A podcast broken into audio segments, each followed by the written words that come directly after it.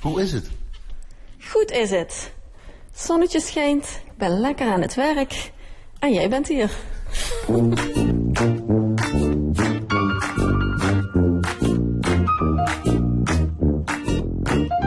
Hier in jouw eigen klarinetatelier in Sittard, in het Stadslab, omschrijf even wat jij ziet vanuit jouw werkplek, Ellie Ernst. Ja, ik kijk op dit moment naar mijn werktafel. En eh, om mij heen zie ik een eh, lekker grote ruimte. Klepjes, schroefjes, schroevendraaiertjes, olietjes, een kwastje, lijm, kurkjes, polstertjes. Alles wat ik nodig heb om eh, van die oude klarinetjes weer wat moois te maken. Wat betekent dat instrument voor jou? Ja, ik ben ermee opgegroeid. Ik, ben zeven, ik was zeven jaar toen ik ben begonnen met klarinet spelen. En ik heb jarenlang in de harmonieën gespeeld. En eh, eh, op een gegeven moment heb- vond ik het zo leuk dat ik er eh, mijn leven van heb gemaakt. Ik heb een reparatieatelier voor klarinetten. Ik speel klarinet bij eh Blazers Ensemble Helicon. Af en toe speel ik mee met Guido's Orchestra. Ik eh, dirigeer een klarinetchoir. Ik geef klarinetles. Dus eh, mijn hele leven draait om de klarinet. Dat klopt. Waarom ben je tot dit ambacht gekomen, het repareren en het re- reviseren van die klarinet en alles wat daarmee te maken heeft? Ja, ik heb eh, tijdens mijn studie de mogelijkheid gekregen om bij Van Laar blaasinstrumenten, om daar te gaan werken op de houtreparatieafdeling. Die hadden ze toen nog. Die hadden ze toen nog. Ja, heel zonde dat dat niet meer is. Want ik heb daar echt een hele mooie tijd gehad. En ehm, ja, ik heb daar het vak geleerd van Wiepke Schneider. En eh, ja, dat was fantastisch. Het heeft me altijd heel erg geboeid om eh, ehm, ja, te kijken hoe het instrument in elkaar zit. En om al die reparaties uit te voeren. Ja, ik heb er altijd heel erg van genoten. Hoe zit een klarinet in elkaar? Ik zeg altijd als klanten naar me kijken en me bezig zien en het werk zien, dan eh, zeggen ze, boah, dat is toch wat hè. Dan zeg ik, nou, het is iedere keer hetzelfde puzzeltje. Ja, maar zo ziet het er wel uit als een hele grote... Puzzel, Ja. ja. inderdaad. Ja, dat is het ook. Het is iedere keer dezelfde puzzel, maar natuurlijk wel met zijn eigen verfijning en zijn eigen, ieder merk heeft zijn eigen eh, schroefjes, veertjes, noem het maar allemaal op. Dus eh, het is wel heel gedetailleerd en precies, maar over het algemeen niet zo ingewikkeld als iedereen denkt.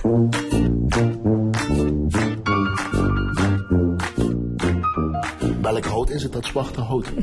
Dat is ebbenhout. Ze hebben met de jaren van alles geprobeerd. Ehm, het, het hout van vroeger was echt fantastisch. Het had ook heel veel jaren om te drogen. Want eh, het werkt natuurlijk. En de kans op scheuren is altijd enorm groot. Ehm, zeker bij de klarinetten van tegenwoordig. Want ehm, de klarinetproductie is zo enorm dat er eigenlijk houttekort is. En dat ze het hout tegenwoordig heel snel moeten drogen. Dat doen ze in ovens.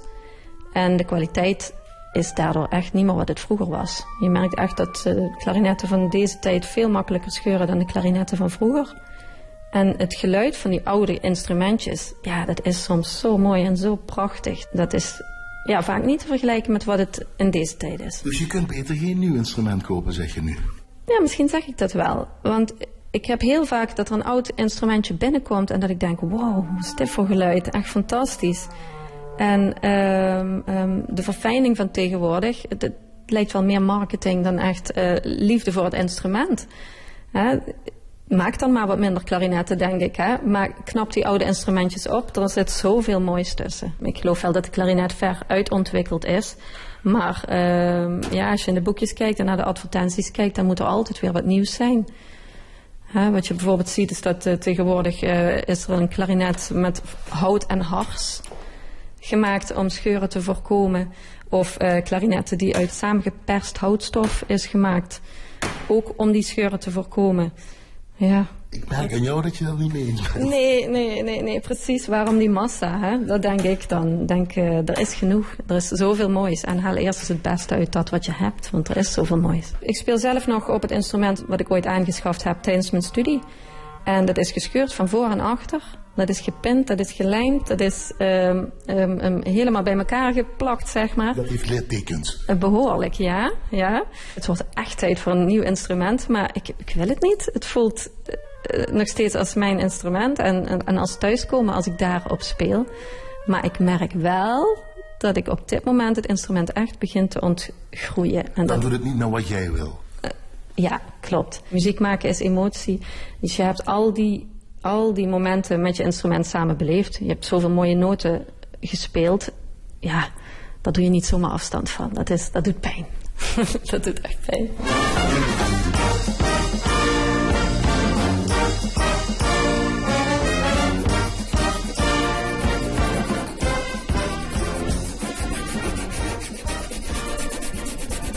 Glad maken van een kurk?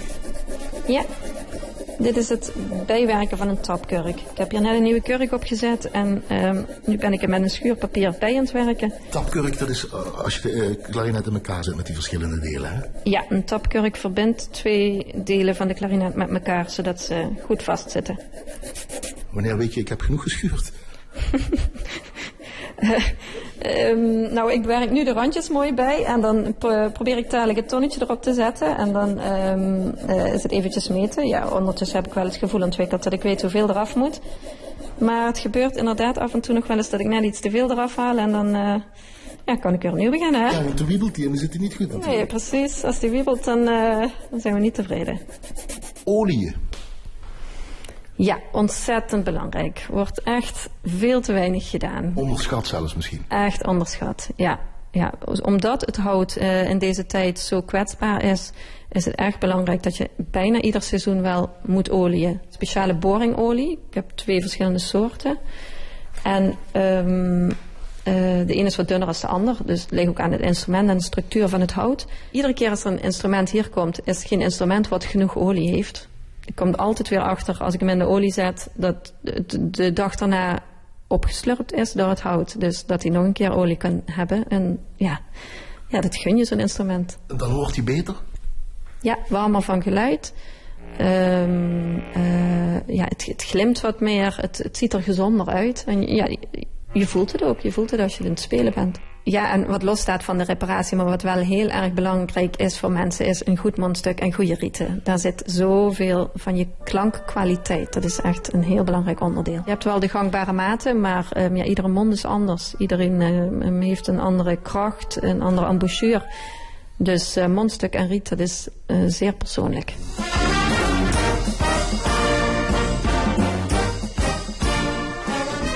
Nou ja, ik heb, ik heb niet als drive dat ik, dat ik hier rijk van moet worden. Ik wil dat wat ik doe, dat het goed is. Dus als mensen hier naar buiten lopen, wil ik dat ze zich goed voelen en dat ze zich geholpen voelen en dat ze, uh, dat ze uh, waar hebben gekregen voor hun geld. Dat is wat ik heel belangrijk vind. Dus wat ik hierdoor creëer, door mijn vakgebied, is dat overal waar ik kom, ik altijd leuke aanspraak heb met iedereen. En daar hou ik echt ontzettend van. Ben je dan een dokter of ben je dan een hulpverlener? Ja, ik denk een beetje van beide. Hè? Ja. ja, ik hou van het vak, ik hou van de klarinet en ik, ik hou ook van het contact met mensen. Ja, dat vind ik echt heel erg fijn. Voor mijn gevoel is een instrument nooit af. Ik blijf er maar aan werken. Ik moet op een gegeven moment zeggen, ja, nu is, nu is het klaar, nu is het stop.